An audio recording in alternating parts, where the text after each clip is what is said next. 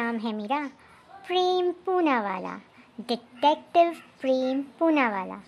लोग अक्सर मेरे बारे में ये कहते हैं कि मैं जहाँ भी जाता हूँ, मुसीबत मुझे ढूंढ ही लेती है। ओह ये क्या? लगता है मुसीबत ने मुझे ढूंढ ही लिया। चलिए देखते हैं। Detective Prem detective Prem help me मैं काफ़ी मुसीबत में हूँ। शायद शायद? क्या मतलब? देखिए, आप घबराइए नहीं। आप आराम से बताइए मुझे क्या बात है। चलिए, पास की कॉफ़ी शॉप में चलते हैं। अब बताइए, माजरा क्या है? मेरा नाम ब्रिज मोहन अग्रवाल है। मेरा एक छोटा सा बिज़नेस है कपड़ों के एक्सपोर्ट का। चार महीने पहले मैंने अपने ऑफ़िस में अकाउंटेंट के लिए ऐड दिया था। एक दिन मैं मेरे ऑफ़िस में एक नौजवान आया। उसने बताया कि उसका नाम राहुल है। वो बीकॉम तक पढ़ा है और अकाउंट्स का सारा काम जानता है। देखने में भी काफ़ी सिंसियर लग रहा था तो मैंने उसे जॉब दे दी। दो ही महीने में उसने सारा काम सीख लिया और बड़ी मेहनत से सब कुछ मैनेज करने लगा।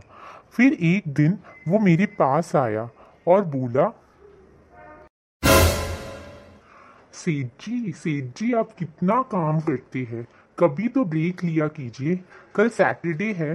भाभी जी के साथ फ़िल्म देख आइए। मेरा एक फ्रेंड पास के थिएटर में मैनेजर है तो मुझे हर सैटरडे फ्री कपल टिकट देता है। मेरी तो ना कोई गर्लफ्रेंड है, ना बीवी है, पर आप तो भाभी जी के साथ जा ही सकते हैं ना। आप ऑफ़िस की फ़िक्र मत कीजिए। मैं सब संभाल लूँगा।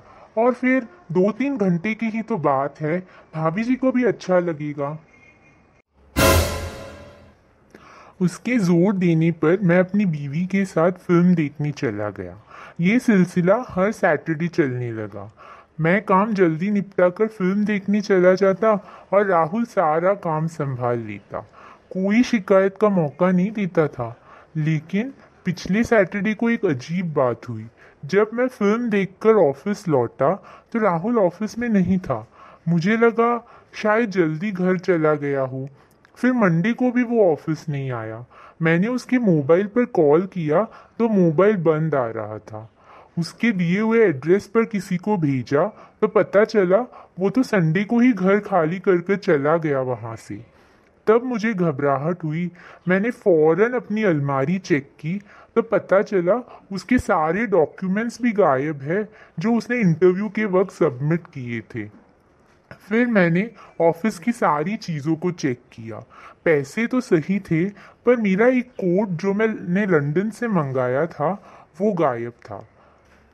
हम्म, तो आप कह रहे हैं कि राहुल सिर्फ़ एक कोट लेकर भाग गया?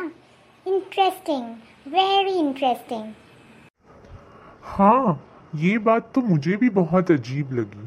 वो चाहता तो कैश भी ले जा सकता था पर नहीं वो सिर्फ़ कोट ले गया। प्लीज़ पता कीजिए क्या माजरा है। शायद राहुल खुद कोई मुसीबत में हो। वेल well, मुझे ऐसा नहीं लग रहा पर ना वो अपने डॉक्यूमेंट्स क्यों ले जाता और घर क्यों खाली करता?